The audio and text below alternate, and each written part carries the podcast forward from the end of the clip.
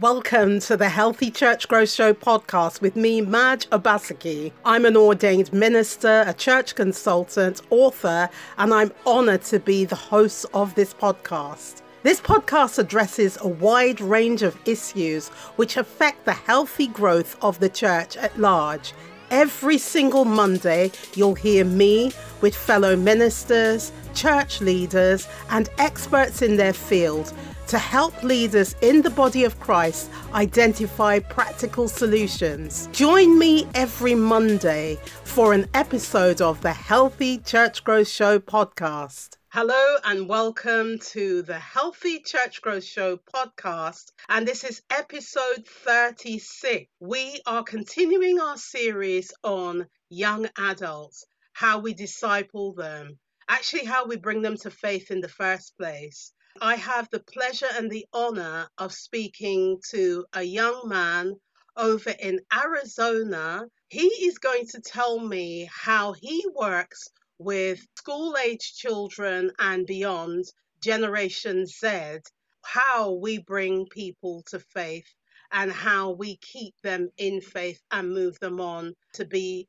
mature in Christ. So, Kendall Dooley, how are you? I am so well. Thank you so much for having me on here, Minister Madge. It's a blessing oh, to be able oh, to to talk oh, with you. It's a pleasure and an honor for me to talk to you. And uh, let's get this out of the way because um, the reason we um, we are talking is because of a mutual person in our lives, Erin Lashley. Erin, shout out to you. Yourself and Erin, Erin, partners in life now, aren't you? Yes, we started dating um, a few months ago. We've been dating for five months now. We met uh, around the start in March, which was the beginning of quarantine out here in Arizona. And so we had met right before we were kind of in home quarantining. And so we kept up a relationship, calling one another and being on Zoom. And so, such a blessing to be dating Erin. I love to brag on her um, so much. She's such an amazing woman and she knows amazing people and so I was so happy that she connected me with you. Oh, bless you. I, I'm so happy for you guys. And um, I've been talking to her for a couple of years, which I had not realized. We haven't physically met each other, but she's my little sister because, Yeah. you know, we're sisters in Christ. And I've interviewed her a couple of times, and she mm-hmm. speaks highly of you. And I've seen a really wonderful video kind of charts your journey. So I'm I'm so Uh, pleased about that. So thank you, Erin, because I know you'll be listening to this. yes. Shout out Erin. Yeah. So, um, Kendall, tell me a bit about your faith journey and how you came to be a, a youth pastor or a student pastor, as you call it. Yes. So I am from um, Cedar Rapids, Iowa. I was born in North Carolina, and my family had moved out to Iowa, which is in the Midwest in the USA. And so I grew up around cornfields and different things in Iowa. And I had met God at an early age. Uh, actually, my dad was a pastor at a church, a predominantly black church, African American church, in a city called Cedar Rapids, Iowa. And so I had grown up um, under kind of his his leadership in the church, um, and got to really witness him in a pastor's house. Right, you don't have an option. Um, you're you're saved from the get go. But I remember specifically uh, one night when I was um, kid. I was crying because of a really bad storm. And I run into my parents' room. I'm scared because of this storm. And my dad, who I can tell he's pretty upset, I woke him up from his sleep. Uh, is just like, all right, like, do you believe in God? Do you believe protect you? And like, let's pray, prayer of salvation, and you're saved. And so I kind of jokingly tell people that that's my salvation story. But in all honesty, um, my relationship with God, as most of ours is a journey, um, I believe. I, I think I really fell in love with God because of the people who I was in relationship within at the church I went to. Um, my aunts and uncles and cousins um, lived in North Carolina, where I was born at. And so when my family moved to Iowa, um, I really did not have like aunts and uncles around me. And so the church became that for me people from the church were became like cousins and real relatives and family to me and the love that they showed uh, to me um, is what drew me to God because I had no reason not to trust these people. I had no reason not to believe what they were telling me. And so when they were told me about this good God, it just made sense for me um, to to continue to follow him and continue to know who he is. I was also a curious kid. I was uh, always kind of a quite curious kid, so I asked a lot of questions. Um, I'd ask the questions like, um, like, well, who made God, or did Adam and Eve have a belly button, and kind of all those questions, right? That kind of spurred my faith on actually a little bit because I didn't just ask questions, but I went digging for answers. Um, if if people couldn't give them to me, I went digging for them myself in Scripture and in the Bible from an early age. And so, I, for whatever reason, God um, had just put a spirit in me of hunger to be hungry to know who He is, to what His Word says about Him. And so, I've kind of just been developing a relationship with Him um, from a young age. Yeah. So you your uh, experiences then. Um, how old were you then?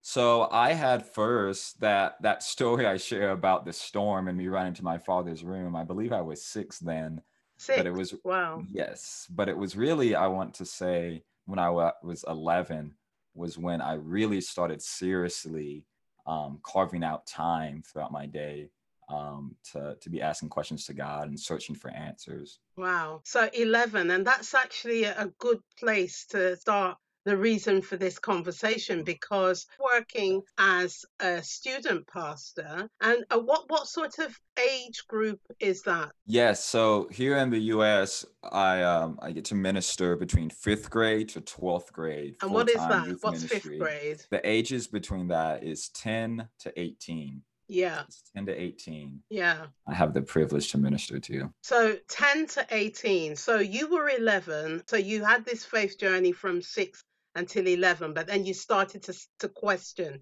Do you find that the people that you're working with, do they actually at that stage have the same sort of curiosity? I actually don't really find that as often. Um, and I'm not sure what the, the reason is for that. I think I'm a little bit of a unique case, right? Because I grew up in a pastor's home and was kind of just my growing up, especially as a kid. I was at church Monday, Tuesday, Wednesday, Thursday. It was kind of a day to day type of relationship I had with the church and the church community. Well, well, I don't think that's really people's realities and students' realities right now. What Um, that is their reality? out here in Phoenix, Arizona, I can I can speak to that Sunday morning gatherings are kind of like the pinpoint, right? Of like that's my time with God. That's solely my time for church. And it's not really weaved in into people's lives and students' lives, I believe, as it was in the past for mine. Mhm. Um, however, I do find every now and then a few unique students who are curious and asking questions and who are um, offering different knowledge from what they're reading in the Bible and from scripture.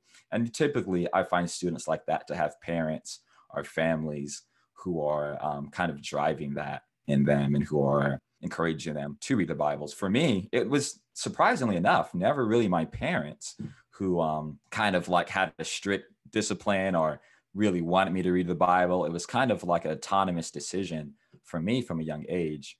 But what I'm seeing now is with these maybe Gen X, some millennial parents, is that they're really intentional about their faith um, with their kids and and Oh, spurring that. that's interesting.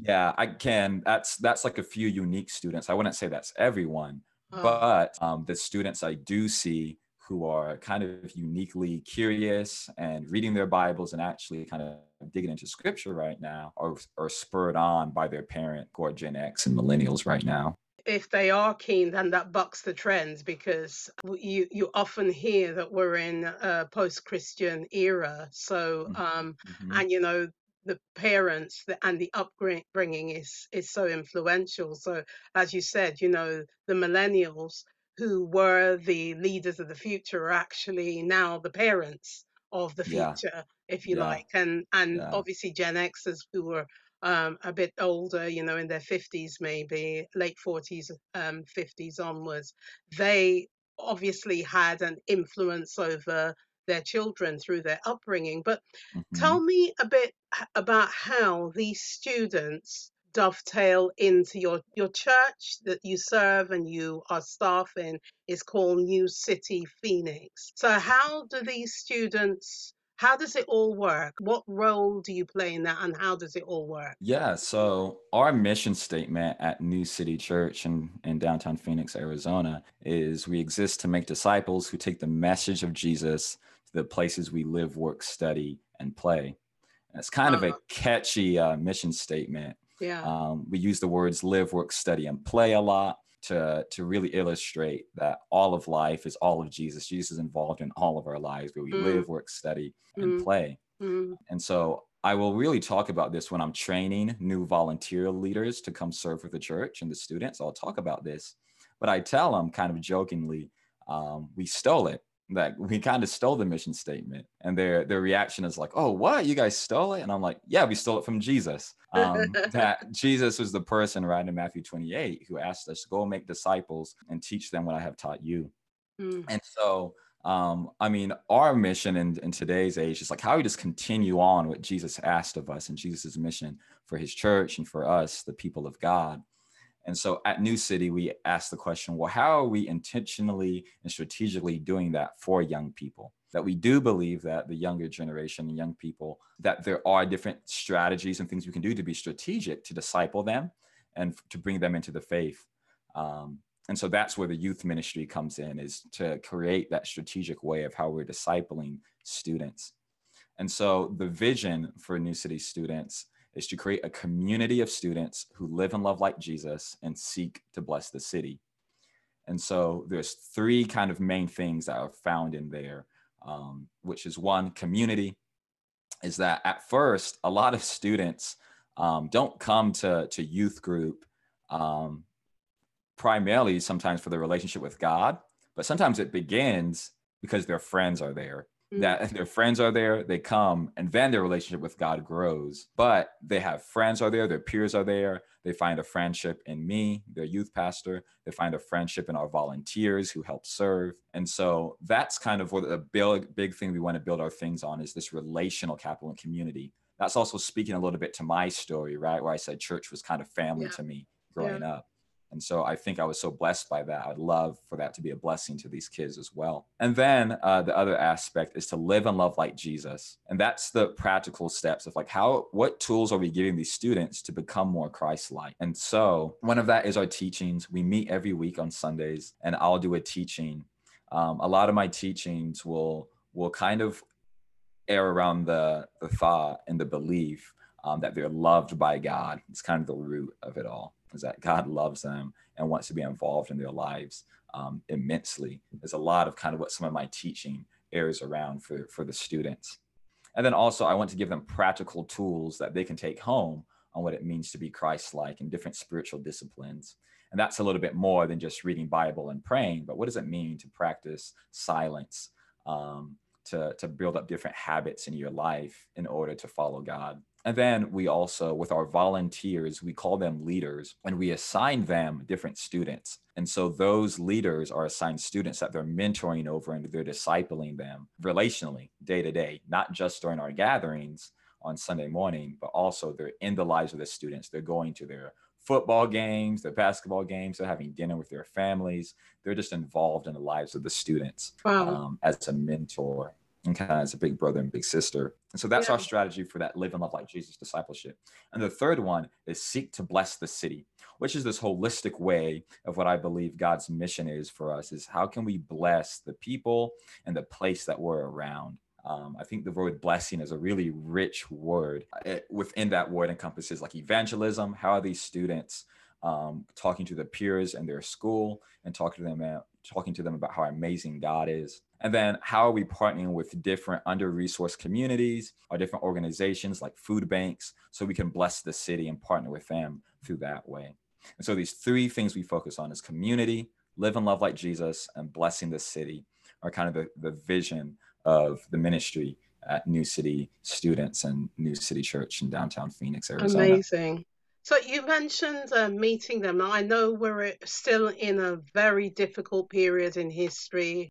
We're, still in the middle of a pandemic, and so how are you managing to do all that you said, which was very impressive in this restricted, socially distanced environment? The the three things I really boiled down um, of kind of what ministry is for students, um, along with what I just said, right? Community, teaching them to live and love like Jesus, blessing the city, are um, reflecting back to Jesus. We have values within um, the youth ministry that I talked to each of the leaders about. A uh, famous social entrepreneur, I believe Peter Drucker, says values eat strategy for breakfast. Yeah. Um, and which is like I love that saying because Yeah. you can do strategy all day and never accomplish your goal Never. unless the culture is set for you to get to the goal that you want. And values is what create culture.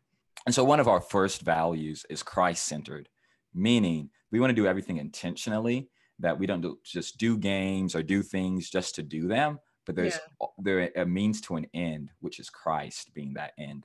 Yeah. And so um, during that time, and I also have the uh, the privilege to be attending seminary right now at Covenant Theological Seminary Oh, lovely. um, online. And so during that time and through my seminary course too, during the pandemic, I really got to zoom in and focus on Jesus's ministry. I was like, Yeah. what, how did Jesus really do ministry? Right. And Mm. I really paid attention to Matthew, um, the book of Matthew through that.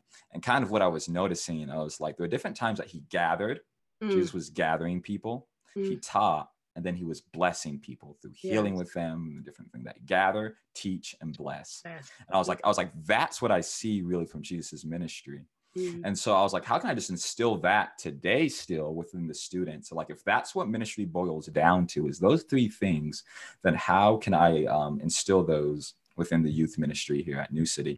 And so I asked myself, well, how can I still gather? How can we still gather in a way, especially during from um, March till now, um, till really. na- yeah, till now, really. August is when we opened back up and we, Yeah. we met in person. Yeah. But from there, I was kind of like, well, how can I still gather with everyone? And so um, we we hopped on to, to Zoom um, pretty quickly. We started doing Zoom. mid, midweek, yeah, Zoom calls, which at first, right, the students love and they're excited about it at first. And then after a while, right, Zoom kind of got a little bit old. And we're still trying to navigate now. That's one challenge we face now is like, how can we still gather um, our students? And then the Wow. second one is teach, um, which growing up, again, as I mentioned before, um, it was never really my parents who really like put a, a big hand on me and saying like you need to be reading your bibles or or big was big on that but when i was 11 up i really was discipled through youtube i i used youtube as a means of ministries for me of different kind of youtube believers Wow. people I, I looked up to and really just kind of ate up some of their um, some of their teachings and the things that they were putting out then. And youtube's definitely bigger now than it was back then. That was in the 2000s um, youtube is definitely bigger now. But even then the material and stuff that was coming out on in different christian believers was i was eating that up. And so i was like man what a perfect opportunity for me to now to replicate that for the students. And so we relied a little bit heavily on youtube on the teachings um, that we would teach through that. We we also kind of got fun with it too and we create different kind of like fun videos. We wanted to highlight the students to get the students engaged and get them involved. Mm, and so like we have students who have different gifts and talents like we have students who dance sing um, different things like that. And so we allowed them to display kind of the gifts god's given them um, through youtube. And so we highlighted the students. We had one student who was a painter and so we did a video of them painting um, and talking about what their painting is and did all that on youtube. Yeah that was uh, it was a pretty good su- big success and students were really engaged with it and were attracted to it along with different people from the church too who sometimes don't always know what go- is going on within the youth ministry um, that they were able to engage with it as well and it also built camaraderie among myself and the volunteers who were creating the videos um, Mm. where we just grew a relationship with one another doing it. And then the third the Mm. third thing is bless. And so i was like how can i still be blessing the students? And so through our zoom gathering sometimes we'll do different games and they might win prizes or different things. And so i would run to a student's house i would drive over there and i would bless them like with a gift card um, to a restaurant to their favorite restaurant or i'd Wow. bless them like with a gift card to get their favorite video game or, or drive to different students and give like a meal package or food package, uh, to make different phone calls, right? Of like, man, how asking how can I bless the students still during this time? That wasn't through any sort of competitive edge, or it was just a matter of randomly choosing one. How how did that work? So some of it was some fun competition. I believe that all um, all of God's creation is good, even God's creation of competition um, healthy competition can be good. And so we would do different like fun games. We did different games through Zoom when we would gather via Zoom during the midweek. There was different trivia games. It's been mm-hmm. fun to to see the different um, kind of like things that have been created um, for Zoom. These different games that creators made, kind of really fast, um, pivoting really fast. Uh, that were good for the Zoom platform. And so we'd play different trivia games, Jeopardy type of games um, and whoever like won those games right would get a gift card at the end but um, sometimes i would be like everyone gets a gift card at different amount at so so much of amount gift cards sometimes they may be uh, cheaper five dollar gift cards if i would do, was doing it for everyone but sometimes i would be like okay everyone still gets something even though this person was the winner but it was also a, a, a thing to to provide fun and kind yeah. of uh, a and sad and stressful. Mm. Yeah, exactly. But uh, you, you, you mentioned something very important because I'm looking into on the way we're doing church online at the mm-hmm. moment and a lot of people i speak to a lot of pastors i'm a church consultant so that's what i do anyway and over the last few weeks particularly in the last few days i've had people messaging saying you know, have you got any ideas for other systems other than Zoom? Because it yeah. seems as though Zoom has become so popular that it's not always as reliable as it needs to be when people need it to be. Yeah. And people are struggling with with um, that at the moment, and also with the engagement. And that's what you said just now, because people, it was it was a bit of a novelty at the beginning, but now it's not. So how how are you transitioning that? Are you looking at other systems to use? What what, what are you doing? And I know you're doing com- kind of the where you can the face to face by dropping things off or um, what other technology are you using at the moment so i always tell people i've told people kind of during this time interestingly enough that i really think the way that a lot of youth ministries do youth ministry here in the us we're prepared for a time like this. Uh, as I said, like in the, the beginning, talking about the ministry of how I assign leaders, mm-hmm. students, mm-hmm. Um, and it's the it's the role and job of those leaders to be in the lives of students mm-hmm. through social media, Instagram, um, Snapchat, messaging. Like they're in the lives of the students, and so because that was our model, right? If everything was to work how it was supposed to during quarantine, my students are still engaged because their leaders are relationally reaching out to them mm. throughout the week, um, texting them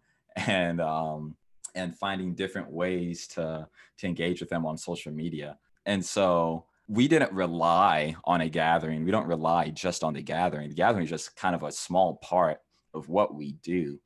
Um, but it's really it. it's really the day to day type of focus. And so, because of that, I was never really that stressed or worried um, about students not engaging um, or not feeling engaged to the ministry because of that. Because if things were supposed to work the way they were supposed to, how things were set up, leaders would be engaging um, with their students. But it, it sounds as though you have to have quite a wide range of activities and interactions in order to keep them engaged at that that age group because you're talking about from 10 years old right up to what 18 or something is it yeah so the the middle schoolers are really the ones right who kind of need that almost high energy sometimes mm. um, kind of engagement and connection um, to to be involved and honestly for some of those students it's been it's been harder. Uh, again, I think Zoom fatigue is a real thing. Yeah, um, especially since they're doing they're doing school through Zoom. Mm. Yeah, zoomed out. Um, they're doing school through Zoom, and so it's kind of like why do I why do I want to hop on another Zoom? And like especially if it's like what am I going to get out of it? Um, Mm. They're asking themselves that. And so that is a, a difficulty that we face for, for our middle school students, which that's like 10 to 10 to 13, um, 14, um, that kind of age, age demographic. The kind of strategy that we've, we've been doing right now and that we're going to start doing in January more of is have our live recording on those Sunday mornings where I'm giving the message live. We'll have a computer hooked up, laptop hooked up to a camera. Um, and so that they, the students via Zoom, can see everything that's going on clearly, um, can hear the message clearly, can hear worship clearly. And then after that, I'll break them up into groups with their um, assigned leaders. And In so, in Zoom, the that you could breakout rooms, you mean? Exactly, exactly Okay, via Zoom, the breakout rooms via Zoom, which is a cool tool, I think. Yeah. Um, and then the the leaders will be leading their their groups um, through Zoom in those breakout rooms. So again, it puts quite a bit of responsibility on those volunteer leaders I have. Mm. Um, I get to get to oversee them, hold them accountable to their responsibilities, but it really puts the the kind of onus on them and their leaders to be reaching out to the um, to the students, to be messaging them, saying like, "Hey, we're gathering. We're talking about this this Sunday. We're talking about depression this Sunday. Mm. Like, you guys join our discussion." And then also sometimes like the middle schoolers, they are um, a little bit at the mercy, right, of their parents. Um, when their parents um, allow them to go out. My high schools are a little bit different because some Yeah. of them drive. More have a little bit more independent. Exactly. Um, where the middle schools are a little bit at the mercy of their parents.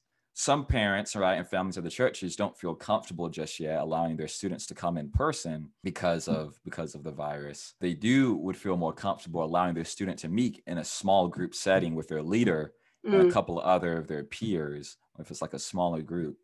And so again, a lot of the responsibility goes on the leaders, Yeah. those volunteer leaders, to really be engaging with those students, to be messaging them, to find like, oh, how can we meet in a smaller setting? And then how can I invite them into the fun games we might do or Mm. into the, the Sunday morning Zoom gatherings that we we will start doing. Uh, a lot of it, right, is that the the student has to um, feel a connection to their leader Yeah. um, like it's not going to work The- kind of the strategy that we have won't work if they don't feel a, a real connection to their leader when I, I train leaders for their position? We have this acronym p-e-l-p um, called pelp um, which is p pursue. It's like you pursue pursue pursue. Just um, like god pursues relationship with us that these leaders pursue relationship with students. And so the demographic um, that I work with is diverse. We have mixed board of socioeconomic status um, of students. We have um, Hispanic students. We have African American, white students, um, all from a different, again, socioeconomic status sign. And so um, I tell the leaders, I'm like, man, fight to for that what that connection can be um, sometimes, like I have leaders who are white, they grew up in the suburbs, and their student might be an urban black kid, and it's like fight for what that connection could be. Is Yeah. it video? Is it video games? Is it a hobby? Biking?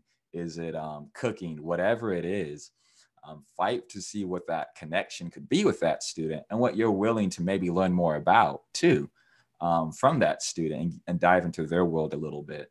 And so pursue, pursue, pursue is what I tell the students, and then equip. You, you don't go out of your way to match leader, the volunteer leader, leader's own background with the student's background. So if, for instance, that student leader happened to be an urbanite, the, the student tend, tended to be more rural, you would Mhm. still put them together, would you? The goal always is to put like with like to find in a perfect situation is to find like a, a leader who maybe grew up in a, an urban environment to be discipling and leading a Mm. student who Mm. uh, grew, is in an urban environment as well. That's always the goal. Um, sometimes that's not really the what God The gives us. I think reality. yeah Mm. the reality is sometimes we have um, just we can't I- it's hard for me to maybe find a leader who has that background or to find a person who has that. And so, and like, maybe okay. it's a good thing. You know, I think it is. I think that this generation too is going to be, especially in the US, it's going to be more diverse than any other generation before in the past. And so, a lot of them are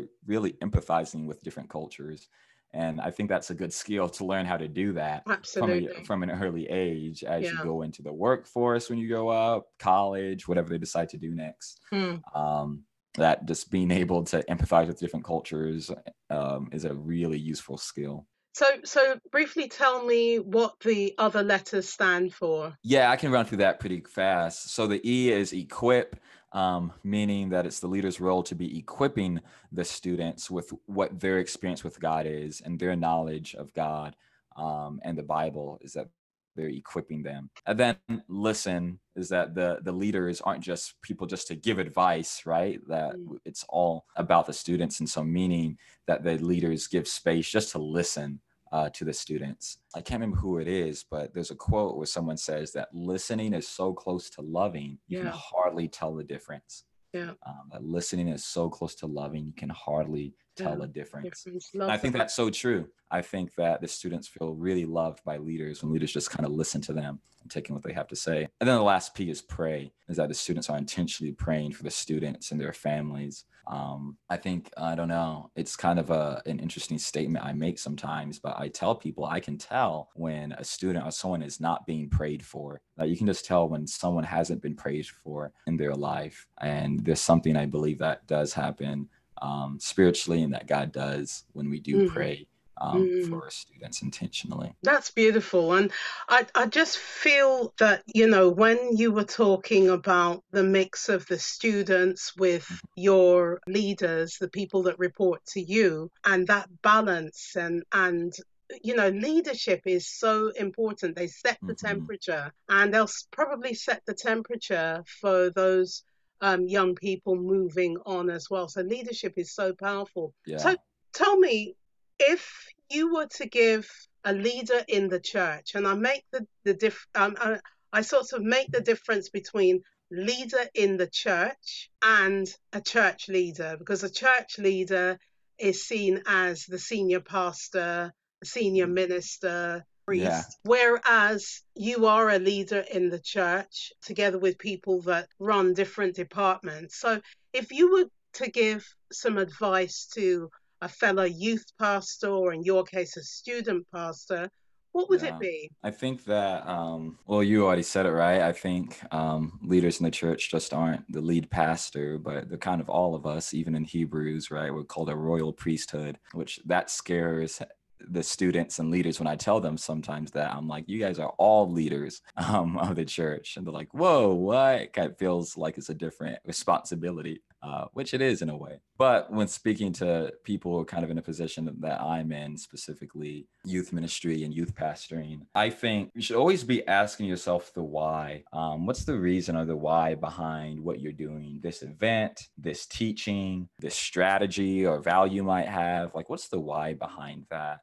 I think a lot of times, especially in the US, where we have mega churches that are 2000, sometimes people chase the numbers yeah. people like just big numbers right and yeah. so that and so that's the what right you like you you know the what the what is i want 300 students mm. if that's your what your how is going to be like well let me like throw on this big event where people mm. will come let me do this thing where people will come but if you start from the why and your why is god and the bible and you you dig in there find your what then your what becomes to disciple students to be more like Christ. Mm. And your how is different. What you start doing is differently. And so I mm. always encourage youth pastors and church leaders to start with their why, um, really understanding what your why and reason is behind the, the, different things you do. That ministry is not just a job, but it yeah. is a calling, it's yeah. a vocation. We can't treat it just like it's a job where no. There's just a specific responsibilities, nine to five type thing you have to do but it is a calling, meaning that is an active relationship with God and asking God of how is He moving right now in this ministry among these students, and how can I partner with you um, in that? I always think is something that youth pastors and youth ministry leaders should be asking. And then, in addition to that, kind of like what I said of listening, being able to listen to the students and to the leaders, um, just being able to sit and listen instead of coming with your own kind of ideas and things of really understanding that this is their ministry, it's not yours, that this is the youth's ministry. And then the third thing is a little bit what I was saying earlier about giving the students specific um, spiritual disciplines and tools to be like Christ. I think that is really beneficial. I think as the US, um, the US and specifically Arizona still has some Bible Belt influences. And the Bible Belt is kind of what we call the East, like Texas and places like that, um, that are still kind of heavenly heavily um, influenced by Christianity. And so, when speaking to Arizona, Arizona is kind of a, a, mix of that, of this modern Christian type place and kind of a postmodern, post Christian society. Mm. We're kind of in the mix of both right now. And so I think tools, right, as we head more into a post Christian society, tools of what it looks like to be in a relationship with Christ, tools like contemplation, silence, slowing down, listening to God, these tools that were in church history um, from the beginning of redeeming those and regaining those to put in the lives of the students in a kind of interesting, fun, and practical way for them. Uh, something that's not seen as boring or monotonous, but something as that they see as actually beneficial to their lives and beneficial to their relationship with God. Um, one thing that I, I do kind of simply is this thing called palms down, palms up prayer. I just for like a minute or two, mm. um, I have the students sit in silence where their palms are down and they go to God with what's on their heart, with what's on their mind. Usually I'll do it at the end of a message and so sometimes, like if I did a message, say on loneliness, and talked about how God is always with us, I'll say, put your palms down. I want you to go to God and go to Him um, with maybe some moments where you feel lonely. Um, go to Him with the, the times when He might feel far away. And then after that, I want you to turn your palms over Mm. Um, turn your palms over. So from mm. down to being over to hear from God and receive what he has to say to you. And at that moment, I just trust God that he's going to speak to his kids. I trust God that he's going to speak to the youth and that God loves them, right? Way more than I ever could. And so at that moment, um, I allow them to practice hearing from God. And it's just like a small tool like that that we do. It's like take that home with you. That's something you can do in the morning for a minute or two and just a good way to start your day. so, kind of like tools like that, these spiritual disciplines that help facilitate our relationship with God, I think is going to be pivotal for their formation as they become more like Christ as they grow. I'm a big, that's kind of a big passion for mine, right? Is formation. I'm always mm-hmm. thinking, like, man, how is what am I doing? The habits I do, what's being taught, how is that playing in the formation of these students um, and of these young people? And I think when we put into practice those spiritual disciplines, um, it allows us to be formed to be more and more like Christ instead of being formed on how the culture wants us to behave and how the culture wants us to be like, which mm-hmm. sometimes doesn't always line up with what God is asking for us. Exactly. Wow, that was so powerful. Um, I'm going to can that. So powerful. Thank you so much, Kendall, Thank for talking you, to us about what I think is a really, really important subject because I know, you know, we're saying these are the leaders of the future. Actually, they're already the leaders. A lot of yeah. them are influencers. Yeah. So yes. we've got to try and guide them as best we can. And um, you, your colleagues, and everybody else that does this work, it's very, very, very important work. So I really thank you um, mm. in this episode for talking about young adults. And what we're going to do is include the links to Kendall and the various uh, streams of the ministry on the show notes for this podcast. I, I just want to say thank you so much for your time and your wisdom and best wishes for seminary as well. That's much. a really good thing. So and and say hello to Erin I will. friends. Yeah, I'm really, really, Glad to hear really happy you. to speak to you. God bless you. God bless you. Thank you for the work that you do, minister. I know it reaches so many people. Thank and it's you. such a blessing to the people who do hear it. So Thank bless you. you and the work that God's given you to do. Amen. Madge. Thank you.